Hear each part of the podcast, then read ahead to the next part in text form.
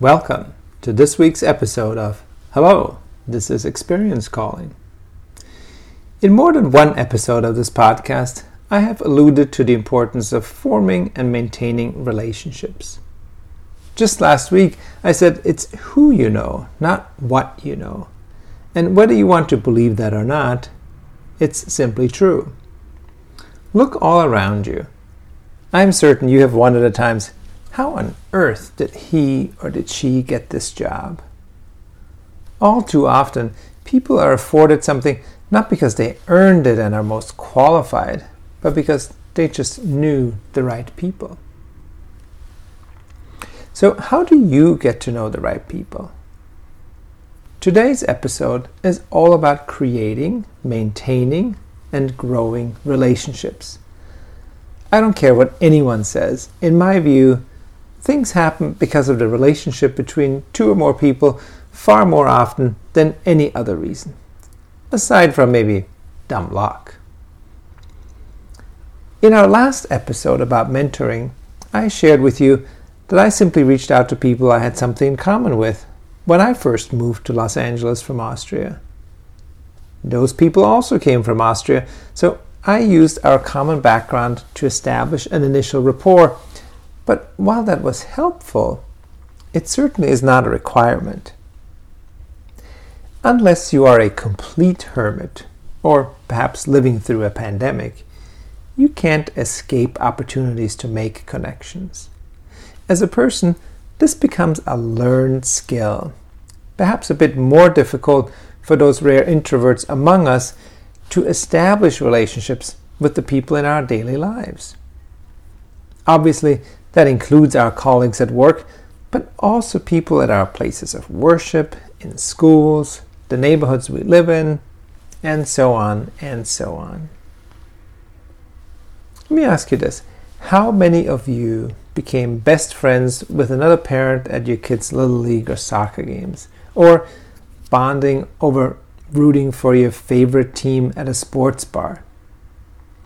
My wife Patricia and I are frequent travelers, and we make it a point to engage with people we meet during those travels.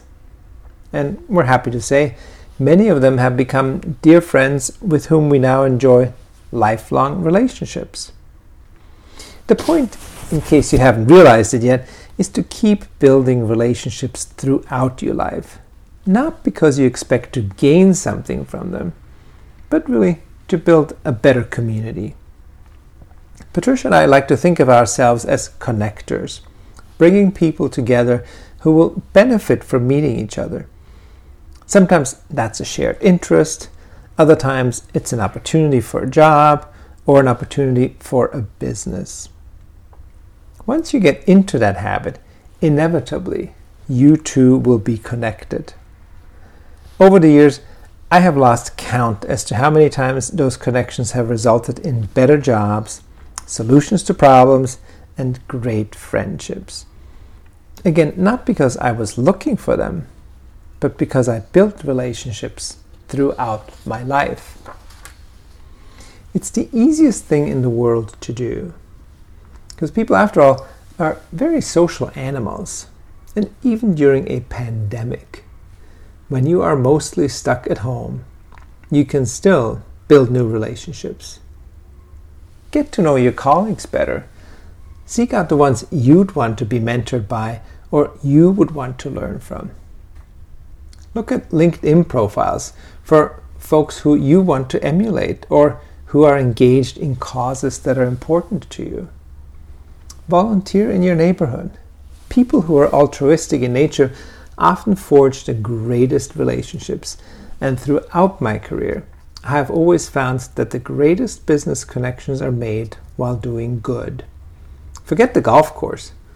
Volunteer at a soup kitchen or join a nonprofit board. That's where the real work gets done. Inevitably, the right people will see your work and commitment to creating a better world. And those are also the people who will want to have you in their company. Always be open to meeting new people and think about connecting those you already know. In the old days, people like that were often known as the fixers. Now, go and be your own fixer. Until next time, stay healthy and be well.